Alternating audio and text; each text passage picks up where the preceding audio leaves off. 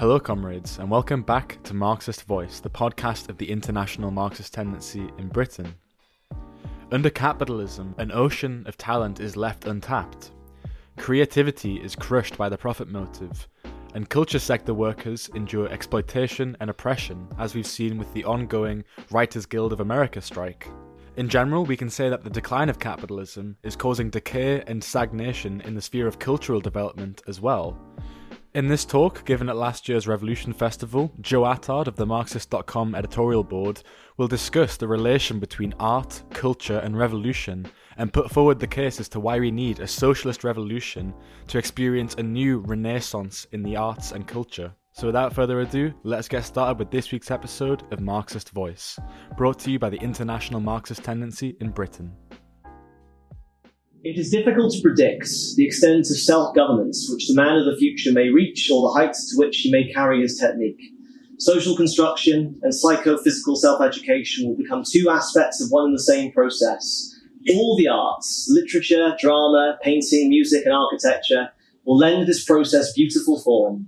More correctly, the shell in which the cultural construction, self-education of communist man will be enclosed will develop all the vital elements of contemporary art to the highest points. Man will become immeasurably stronger, wiser and subtler, his body become more harmonized, his movements more rhythmic, his voice more musical. The forms of life will become dynamically dramatic, and the average human will rise to the heights of an Aristotle, a Gautier or a Marx. And above this ridge, new peaks will rise. Trotsky wrote that in the 1920s, and I wanted to open with that quote because I want to end this event on a note of profound optimism. In part, because I'm sure I'm going to upset some people. Everyone has an opinion about art. You can't help but have an opinion about art. And I'm going to talk about what, in my view, should be the Marxist approach to the question of art and culture. But what I want us to bear in mind is that we're thinking about the levels to which human culture can be raised. We're thinking about unleashing the potential of humanity. Now, how do Marxists understand art and culture? The history of humanity and class struggle is driven by the pursuits of the necessities of life. And art isn't a necessity in the same way that food, water, and shelter are all necessities. We don't need to look at paintings to not die, or starve to death, or freeze to death, strictly speaking. And we certainly can't make art, really, until some of the basics of life are provided for. But humans have been creating art for basically as long as we've existed as a species. So I would say that art is a necessity in the sense that we are driven inexorably to create it, and really no life worth living could do without it. Marx writes that the life of the working class begins when the working day ends. What does the worker actually care about? The miserable 8 hours he spends being exploited, or the film he watches after work, or the book he reads, or the film that he goes to the cinema to watch, or the play that he goes to watch. This is real life. And culture, separate from art, is all that's been created, assimilated, and achieved by man throughout the course of history. All the tools, buildings, machines, all the objective means and results of production. But culture also consists of ideas, skills, science, customs, and art. And we assimilate and build upon the culture of past generations, developing and redeveloping it and passing it on to the next generation. And only humans can really do this, or at least to this level of complexity. No other animals can. And while we now have advanced AI tools that try to imitate human creativity, they're pretty limited, to say the least. They can't really produce original ideas. My wife loves playing around with one of these programs called Stable Diffusion, and it obviously reflects the bias of the images fed to it. So it's really good at drawing pretty anime girls, but it can't really do much else reliably. And it's much more effective if you add each prompt within the style of Dali, Picasso, what have you. And I really think this goes to demonstrate, in a microcosmic sense, that in art, as in everything else, human labor, physical or mental, is the only thing that can create new values. And that's true of art as well. So what is art then? Trotsky describes science as a way of understanding the world as a system of laws, and art as a grouping of feelings. And you'll know what I mean if you've ever admired a beautiful painting or been moved by a piece of music. The work of art is stirring emotions in you. And this is the basic function of art, which has taken many forms and served many ends over the course of history. And I do believe there's such a thing as progress and development in art, and I think there are two sides to it. On the one hand, there's the more or less objective question of technique, which is related to science, technology, refinement of method. Just to offer one example, Pythagoras used monochords, a single string instrument, little more than a wire between two pins, to study musical intervals, differences in pitch, in relation to the ratios of vibrating strings of different lengths. And much later, you have a development upon this idea with the polyphonic keyboard, which was perfected in the Renaissance. It's the same mathematical principle, the different string lengths produce different intervals when twanged, returning at a higher level with better instruments like the piano that could achieve greater compositional complexity than the monochords. But there's another subjective side to artistic development, and that's the increasing maturity of ideas. If you were to give a Neolithic man Mozart's piano, he wouldn't have written The Marriage of Figaro. Given 100 years, he wouldn't have written The Marriage of Figaro. The idea would not occur to him. The kind of culture and society capable of producing a piece of art like this just exists on a totally different level. And the subjective side of artistic development is really just as important as the development of technique. And both, of course, are dialectically interrelated, and I'll demonstrate later in the lead-off. I would say, as part of culture, in general, art advances based on the progressive development of the productive forces, while in general, it enters crisis and stagnation when the mode of production reaches an impasse. But it'd be very mechanical for us to stop there. The question is far from straightforward. As Marx explained, I quote, "As regards art, it is well known that some of its peaks by no means correspond to the general development of society, nor do they, therefore, to the material substructure. And sometimes decline and collapse in society can actually inspire important developments in art. To see this in action, take, for example, the Hell panel from Hieronymus Bosch's remarkable triptych painting, The Garden of Earthly Delights, painted between 1490 and 1510 during a period of decline and crisis for feudalism. And this nightmarish image of damnation shows a world ripped apart by madness, with people consumed by abstract figures that defy all sense of logic. And this was an unconscious expression of a mood in society, as a mode of production was coming to an end, becoming irrational. And this irrationality found its way unconsciously to Bosch's paintbrush. The development of surrealism as well, in the period of organic capitalist crisis in the 1930s, also produced very fine work, which similarly expressed the nightmare of capitalism in a state of senile decay with literally nightmarish, dreamlike imagery. Trotsky actually wrote a very good manifesto for revolutionary art with the surrealist artist Andre Breton.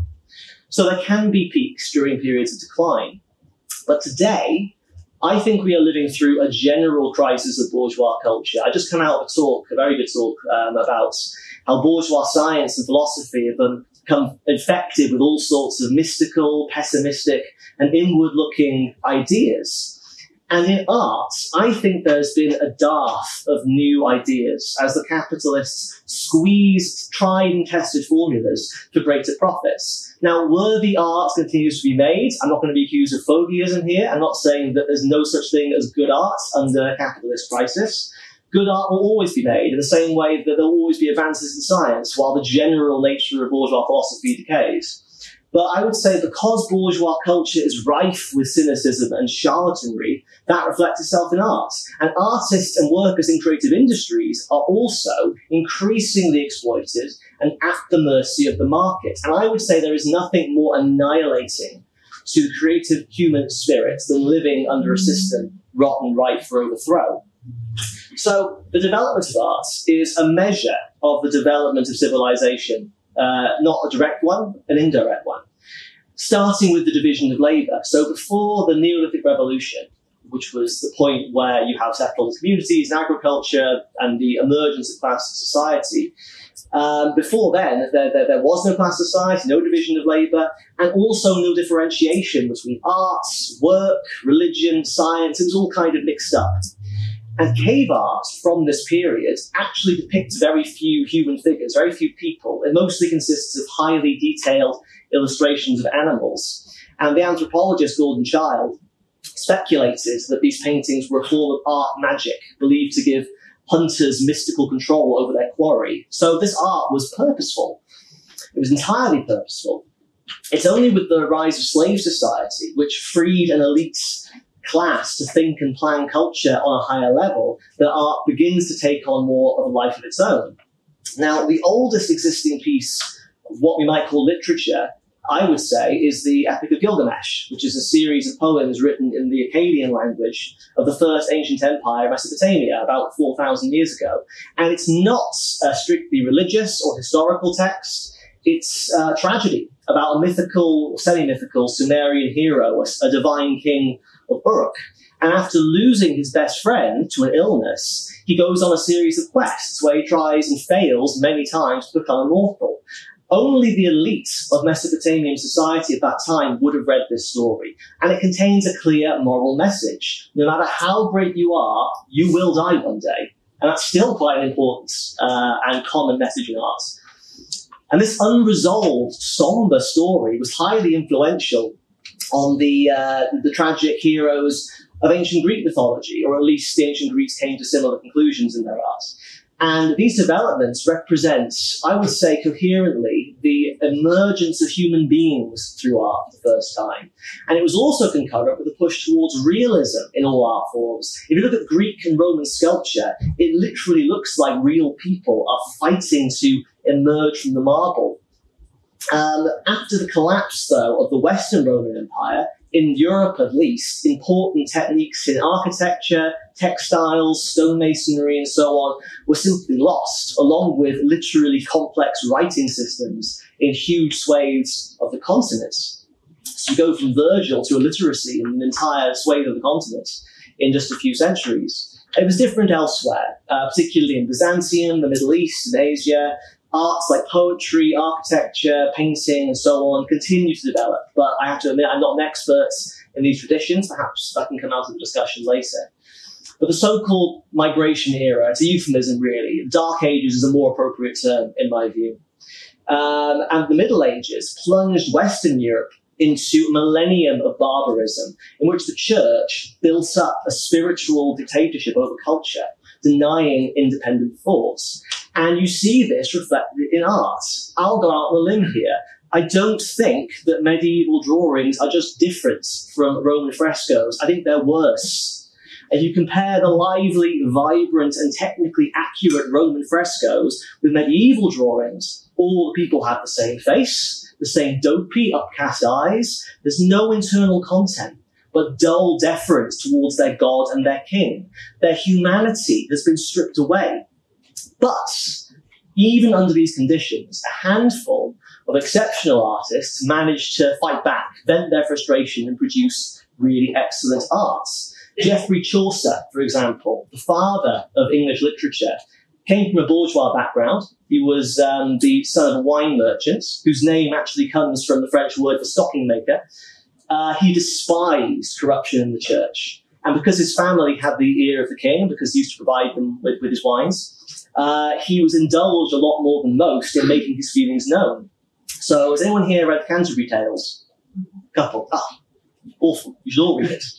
In the Summoner's Prologue, he talks of a friar who goes to hell. And the friar, finding himself alone, assumes that's because friars are all such good Christians that all the rest must be in heaven.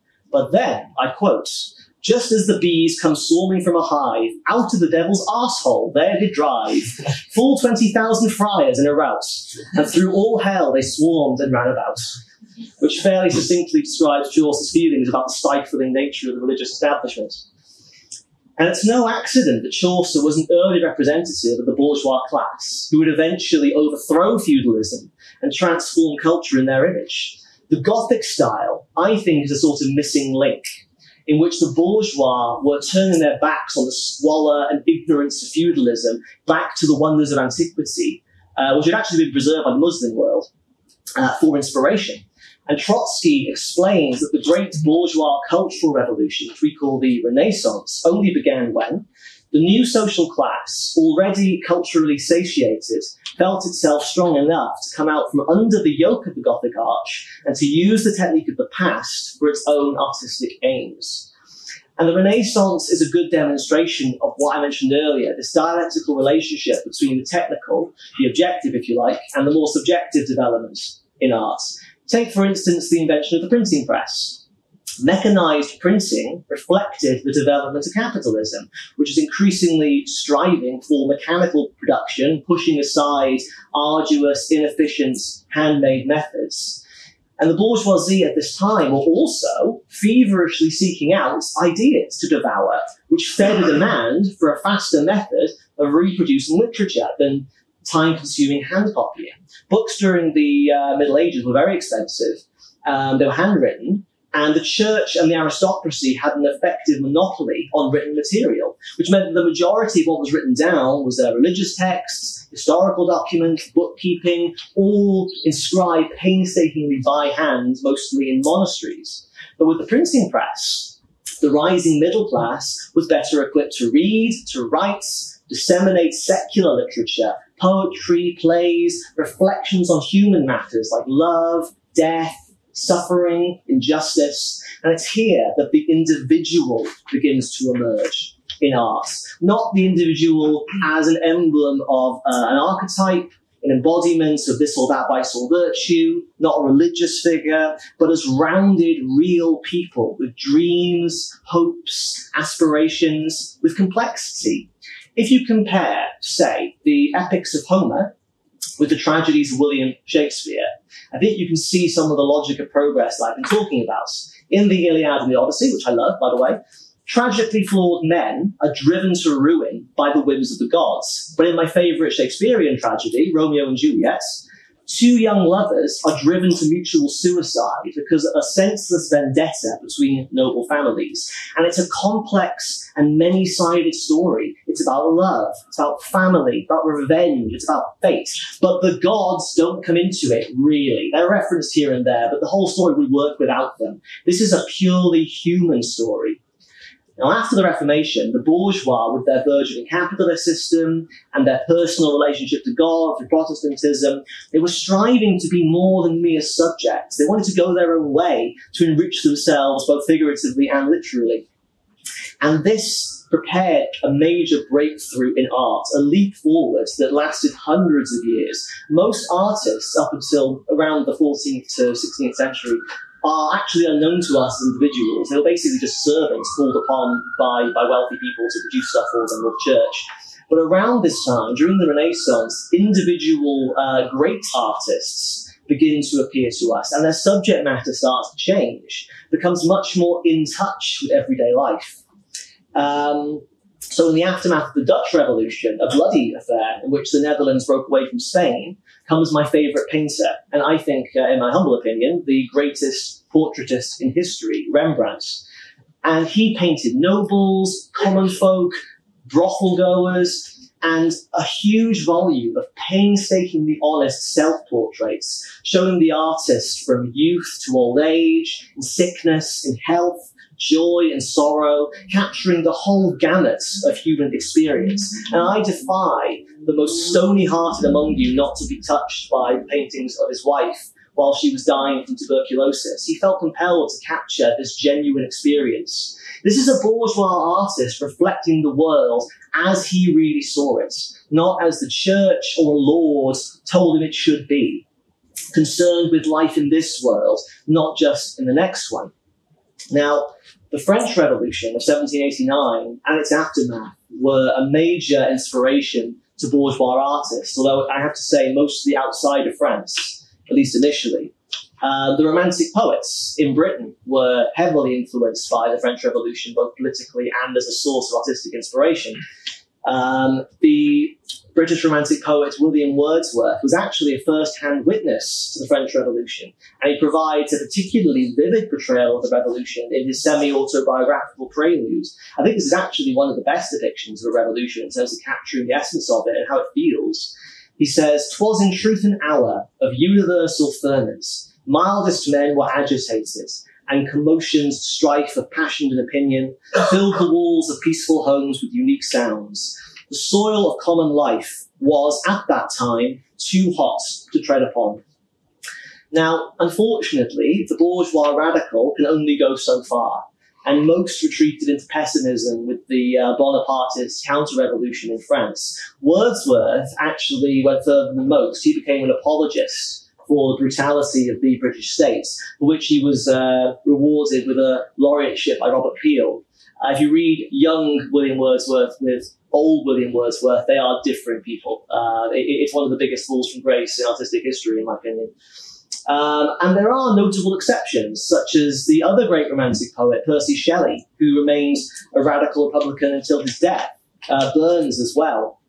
And in Vienna, in my view, the greatest composer in history, Ludwig van Beethoven, supported revolutionary politics, even as he continued to revolutionize music right up until the end.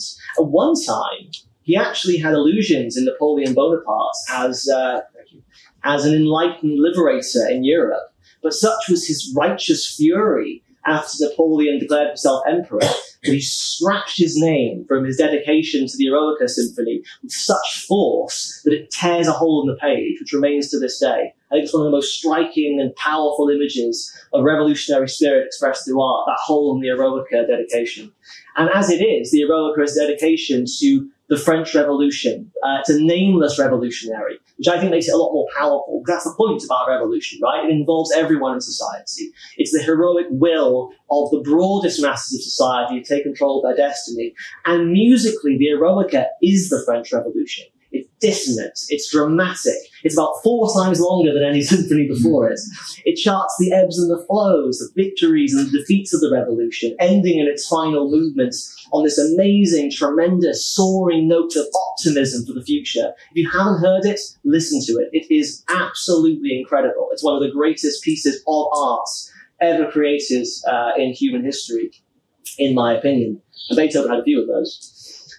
But while exceptional individuals continue to develop art to new heights, as the bourgeois class asserted their control over society and over culture, they increasingly viewed art as something to be exploited for profits or shown off, conspicuously consumed, the term sometimes used, rather than creatively developed.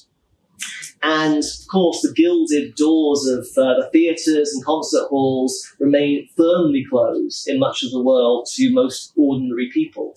Most ordinary people couldn't afford tickets to go to the theatre, go to the opera, and so on.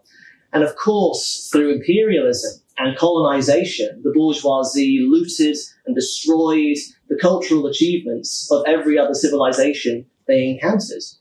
In many parts of the world, the Americas, the Middle East, various former African empires, European invaders encountered very advanced arts. I listened to a lead-off at the International Marxist University by Jorge about the conquest of the Americas, where he talks about the kind of art that was encountered, and it was very advanced. And the European invaders stole this art. They used it to decorate their galleries and museums, much of which remains in galleries and museums to this day. I went to the Natural History Museum a couple of months ago, and I went to the place where they display all the gemstones, and at the back there's a bunch of carved gemstones, and it says, oh, this one's from India, this one's from Ethiopia. It's like, how do they end up here? It's like, let's not talk about that. Look at the nice stone. But this is the point. They stole the cultural heritage of the civilizations they encountered, and then, through imperialism, they held these societies in states of poverty, of unnatural backwardness, artificial backwardness, which basically stagnated the cultural development of those traditions. Who knows where they could have gone were it not for imperialism, but of course that's now an asset of history. And this, I would say, is the fundamental limitation of bourgeois culture. The bourgeoisie want freedom for themselves. They want freedom for them. Freedom to exploit, to dominate, to enrich themselves, not in the majority. And that means that the bulk of mankind's artistic potential is never utilised under capitalism. There's the quote from Trotsky about how many swineherd are sitting on thrones, and how many geniuses died herding swine. I mean, how many Beethovens, how many Mozarts, how many Shakespeares died in obscurity after working in factories or tilling fields? We'll never know. We'll never know their names. We'll never be able to experience the genius they could have brought to human culture. And that's the tragedy of capitalism, really. That's the tragedy of the endpoints or the impasse of the developments of bourgeois culture. So I would say we live in a contradictory situation today. capitalism has developed culture to a tremendous degree. And yet, in my eyes at least, art appears not only stagnant, but that stagnation, I think, is accelerating. Consider cinema, which I regard as the most advanced product of bourgeois art. I'm a bit biased because I was a film student many years ago, but I do still think that. It combines imagery, music, theatre, literature, all into one. And it's only made possible by industrial production, by the mass working class that capitalism brings into being. It mechanically reproduces the world in exacting detail.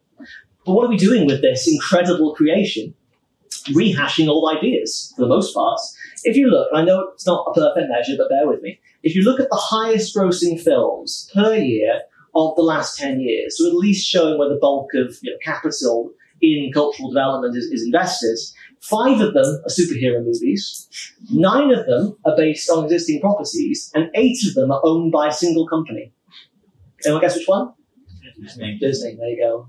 House of the Mouse. I'm going to be honest here. I enjoy some of these films. I enjoy some popcorn fluff. There's nothing wrong with enjoying the old blockbuster. Some of them are perfectly well made as pieces of popular art. But undeniably, I would say this represents a decline in the general scope of creativity. And it coincides with a monopolization of the industry and a narrowing of the horizons, even of the mainstream.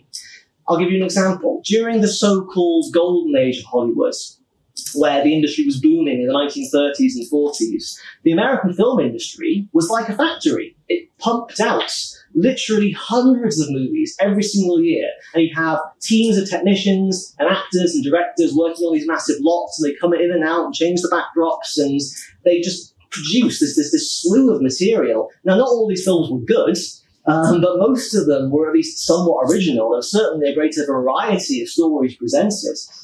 But after the wild successes of Jaws in 1975 and Star Wars in 1977, both of which are films I like, by the way, that number dropped dramatically, and increasingly absurd amounts of money have been concentrated into a handful of so-called tentpole films, propping up the whole industry.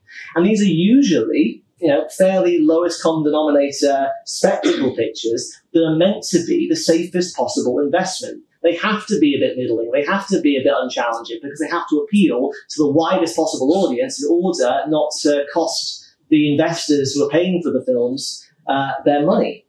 And today, it's reached such absurd degrees that big movies can be considered a flop if they make less than $1 billion at box office, because investors speculate on this kind of performance. And astronomical marketing budgets to guarantee that performance often exceed the budget of making the film itself.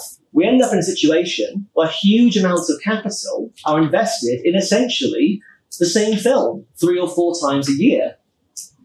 And sometimes it goes catastrophically wrong, and it results in a knock-on effect which harms the rest of the industry. The Tom Hooper adaptation of Cats, for example, that terrifying phantasmagoria of Judi Dench as a furry. It was such a catastrophe that it had a perceptible knock-on effect on Hollywood's risk-taking, creatively, artistically, and financially, for the subsequent 2 years. Films that should have been made were not made. Projects were cancelled. Jobs were lost because of this terrifying, awful film. But Hollywood's gross profits have reached huge levels in the last periods. Global box office revenue, this is global to Hollywood, rose from $23 billion in 2005 to $43 billion in 2018. It died because of the COVID pandemic, but, it's a different thing. Now, lots of interesting films still continue to be made, mostly on the margins. But even those films are under threat, because a shrinking pool of investors are putting more eggs in fewer baskets, if you like, investing more and more in fewer, more reliable projects. And the state bodies that used to subsidize the production of smaller films are easy targets for austerity. The British Film Institute has seen a 10% real-term budget cut this year, and that follows annual real-term budget cuts going back 20 years. And as I was writing this lead-off, the Edinburgh International Film Festival, which is a really important vehicle for independent and crossover projects, collapsed because of I quote, a perfect storm of reduced audiences due to the pandemic, rising energy bills, and the cost of living crisis, which caused the charity behind it to fold. So the crisis of capitalism literally and materially destroys the basis by which even the more interesting film projects are created. And we see the same problem of narrowing horizons and rising private profits in all fields of art. Take music, for example. Now, the invention of radio, recording technologies, mass-produced instruments, and so on should have been a big impetus to people making and sharing music. And to a large extent, that was the case. And in the post-war period in Britain, during the period of capitalist upswing, this was supported by massive investments in state-funded art colleges, technical schools, and university courses, from which the likes of John Lennon, Ray Davies, Keith Richards, Jeff Beck, Brian Ferry, David Bowie, all benefited. I think that's a good thing. It depends on whether you like those artists, I suppose. I remember a couple of years ago, I think it was 2016, and there was this superstitious rumor going throughout the press that it was cursed because all these great artists were dying. No, they all came out at the same periods. The reason they all seem to be dying at once is because they were all in their 60s and 70s, took loads of drugs in the 1960s. They came out of the period where, during upswing, the capitalists were investing in culture and the arts to a certain extent. And today, things have started to turn radically into their opposites. Platforms like Spotify, streaming services like Spotify, have a functional monopoly on music distribution. They take a big bite of artist revenue, even as labels enforce worse and worse deals on artists to capture more royalties and residuals. I know this for a fact. My brother's a musician. And it used to be the case that your cuts to the record label would come mostly out of your sales, and you keep money from merch and from touring. These days, you have to sign what's called a 360-degree deal. What do you think that means? It means the label gets a bit of everything. And it has to, because the labels are struggling because of digital distribution. So you have the situation where, contradictorily, it's easier for everyone to share their music, but harder to make a living off of it. And you have some of the biggest artists in the world, the ones who are successful, I think, creatively impacted by the problem this contradiction causes. Do you have any Canadians in the room? That's good. Because I was listening to the last couple of big Drake projects, and you have these, I'm sorry, champagne poppies, but you are the embodiment of the crisis of culture under art, under capitalism. You have these overlong artists of weak, underwritten tracks, overlong albums, sorry, of weak, underwritten tracks, expecting people to stick them on background listening playlists, the repetitive hooks that work well on social media. This is tailor-made to fit the kind of distribution which is most powerful under this period of capitalism, and it directly impacts and undermines the arts made. Now, look, there has always been bad music. There is always going to be bad music. And there's plenty of great music made today. But you can literally measure the declining palette of musical complexity in recent decades. The Artificial Intelligence Institute in Barcelona performed a study. I have a few issues with it, but it's still interesting. Performed on about 1 million songs released between 1955 and 2010. And they were looking at three different musical metrics, timbre, pitch, and loudness. And they found that after peaking in complexity in the 1960s, all three have become more homogeneous over time. And this also kind of reflects the logic of capitalism. New musical breakthroughs start in the margins, become popular, capital pours in, and then 1,000 imitators are spat out, and the market becomes exhausted. Look at punk, look at hip-hop, for example. Genres from the fringes, inspired by anger, by oppression, that became popular, were quickly picked up and commercialized, resulting in an increasing glut of bland material. The introduction of distribution, digital distribution, in music and film is a great example of technological development that should be of massive benefit to art, but becomes a fetter.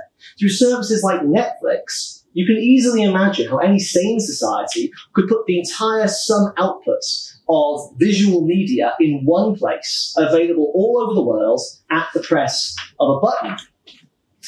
But what you have instead are a handful of services like Netflix, Amazon Prime, Disney Plus, competing for market dominance and forcing you to take out 3, 4, 5 separate subscriptions if you want to watch The Sopranos, The Wire, and The Godfather. This is ridiculous. This is literally ridiculous. Meanwhile, workers in these industries endure intensified exploitation. Streaming services have a different arrangement with governments than traditional film and television productions. They're classified as new media, which means they can pay workers on set less, make them work longer hours, pay lower residuals, avoid paying pension or healthcare contributions, and this almost exploded into a full-blown Hollywood strike led by the arts union last year.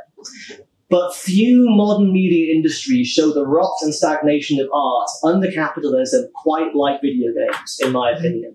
We have watched the rapid decline of this industry in the space of just a few years. Now, I'm just over 30. I'll tell you how much. But I'm old enough to remember when games cost £40, they were about 10 to 30 hours of gameplay out of the box, and what you had was a finished product. These days, they're trying to introduce a £70 price tag for disc or download, and the game you buy will be a buggy mess, rushed to market, further monetized with addictive loot crates, microtransactions, and DLC, and the actual disc content is usually around 5 hours. This is literally like inflation or de-inflation of quality. It's so obvious in the last period. And all the while, workers in this sector are under ever greater pressure to work brutal hours under crunch conditions to get the game to market, working 10, 11, even 12-hour days, 6 days a week. And the result is this vicious cycle where unreasonable expectations and intense meddling from game publishers who hold the purse strings result in subpar games that see studios disbanded and dozens or hundreds of workers laid off if they flop. One of the biggest game publishers, Electronic Arts, has shut down 14 game studios to date, just chewing them up and spreading them out. All the while, the profits of the capitalists in this sector have never been higher. They're expected to hit $200 billion for the first time this year. And the workers in these industries are only lately beginning to unionize. Up until now, they have been little more than raw material for exploitation. And because of that, it's little wonder that a slew of sleazy scandals and abuse of women has come to light in major games companies like Activision Blizzard and Ubisoft in recent years. But despite all of this, art cannot help but reflect life to a certain extent. And a number of popular pieces of media in the last few years, even in the relative mainstream, from Parasite to Squid Game to Joker, have been produced which reflect a frustration towards the injustice of capitalist society. And it reflected back onto the real world. People were dressing up as the Joker during strikes and protests throughout Europe and the Middle East a couple of years ago. The Lebanese protests, I think, were dressing up as the Joker. Squid Game, the costumes from Squid Game were used by striking South Korean workers recently. So this anger is finding its way to the surface through art to a certain extent, even now.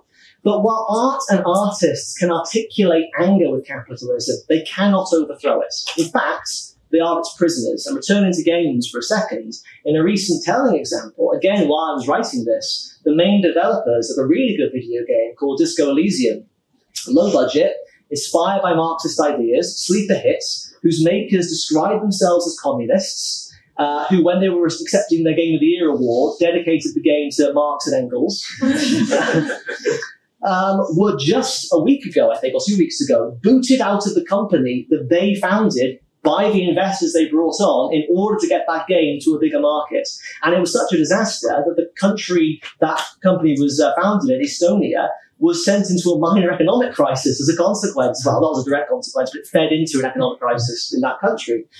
So I think this is a really microcosmic, but nevertheless telling example. This is people inspired by Marxist ideas who are really trying to articulate something against capitalism, but the art they create is constrained by the system. And ultimately, it's only the working class that can free art and artists from their chains. So I do believe there is such a thing as progress in art, and I believe there is such a thing as good art. There is a subjective component. I mean, I'm sure we can have debates about taste. I'm not going to deny that, and I think that's important. I'm sure there's art that I like that you won't, and vice versa, and that's fine. But I do think there is such a thing as art that is superior. And why can I say this? Well, I think it's based on this metric. Does it tell the truth? Does it say something meaningful and genuine about the world? For art to be true, it must be allowed to follow its own logic.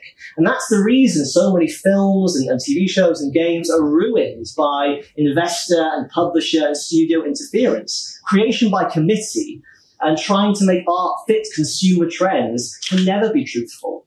Equally, I don't really think that propaganda, which is different from political art, can ever be truly great art. It can be good, but I don't think it's ever able to freely express a point of view because it serves a specific purpose. It's tied to a political need. The Bolsheviks understood this. They understood the difference between propaganda and political art and art in general. And in its healthy period, the Russian Revolution imposed very little control over artistic expression. But don't take my word for it. I have a quote here by an Oxford historian of Russian literature, Max Hayward, who's a reactionary, a conservative, not a fan of the Bolsheviks. And he says the following: "The revolutionary censorship's main function was to prevent the publication of overtly counter-revolutionary works. It did not interfere with basic literary freedom in matters of form and content. And this was reversed by the Stalinist counter-revolution, because the Stalinists fear everything that they cannot control, which includes creative and free expression. The official style of the USSR, adopted, I think, in 1937, I want to say, socialist realism, was neither socialist nor realist. It presented a vapid, idealized representation of Soviet society in which the working class was denied any independent voice over its creation. But the market, under capitalism, has become a far greater obstacle, I would say, to creative expression and development than even the monstrous Stalinist bureaucracy." Because there was good art made, actually, during the Stalinist period, especially in the Eastern Bloc, but they were, again, in the discussion. Bourgeois culture as a whole has descended into philistinism. The ruling class today understands the price of everything and the value of nothing. Look at the way they let the culture sector go to the wall during the COVID-19 pandemic. 120,000 people lost their jobs in Hollywood in a single year. Thousands of theatres, cinemas, music venues around the world closed their doors forever. And last year, the Tories announced a 50% cut in funding to art subjects in schools because these are not proper subjects. They will not get you proper jobs. The bourgeois only care about art for two things: if it can be exploited for profits or if it can be shown off.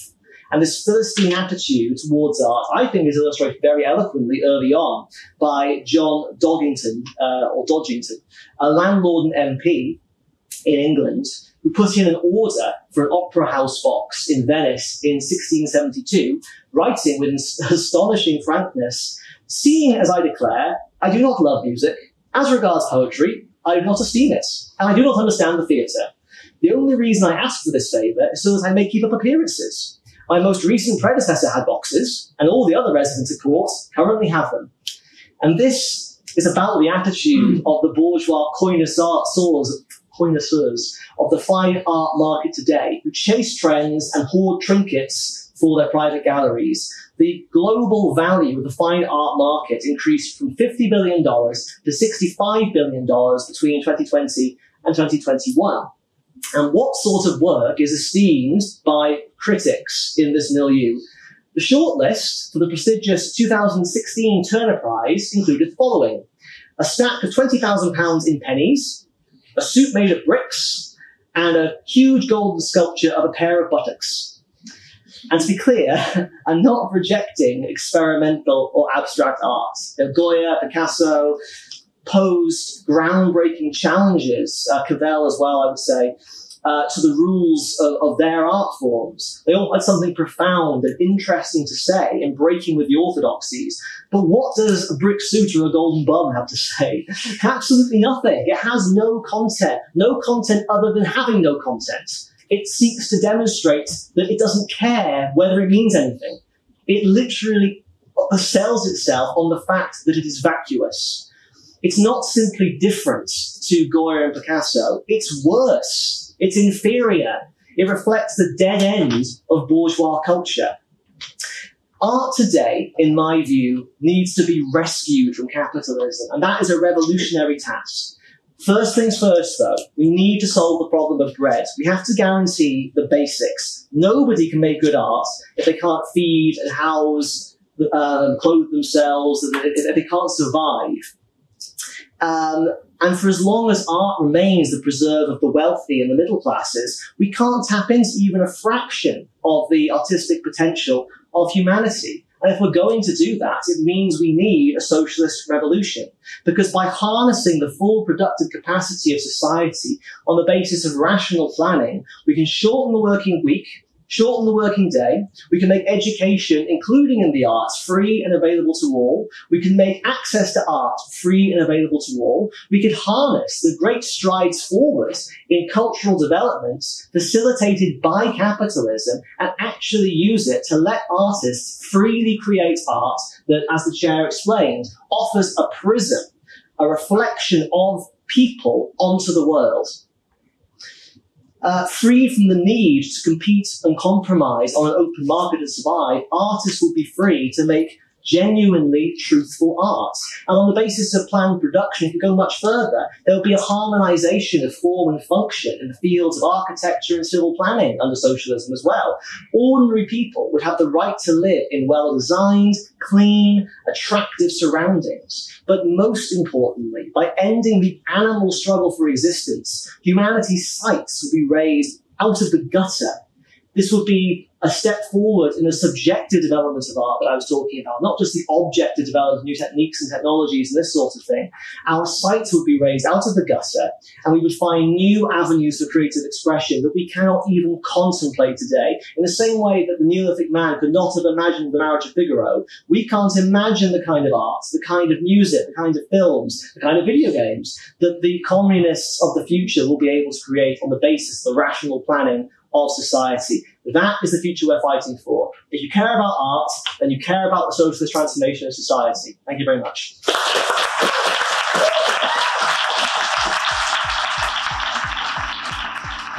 So that brings us to the end of this week's episode. We hope you've enjoyed it and learned a lot from it. And if you agree with what Joe said, and you agree that we need to have a revolution to free arts, culture, and science from the shackles of private property and of this oppressive capitalist system, then you need to get organized. You need to join the communists and study Marxist ideas and put them into practice by building a revolutionary organization. That is what we're doing here at the International Marxist Tendency. Here in Britain, we have branches stretching across the country, from Edinburgh and Glasgow to Leeds, London, and Cornwall. And across the world, the International Marxist Tendency organizes in over 40 different countries. There's never been a better time to get organized. So get in touch with us today. Head to socialist.net/join or head to the link in the show notes of this podcast. We also have a wealth of other educational material apart from this podcast in order to help communists conquer Marxist ideas.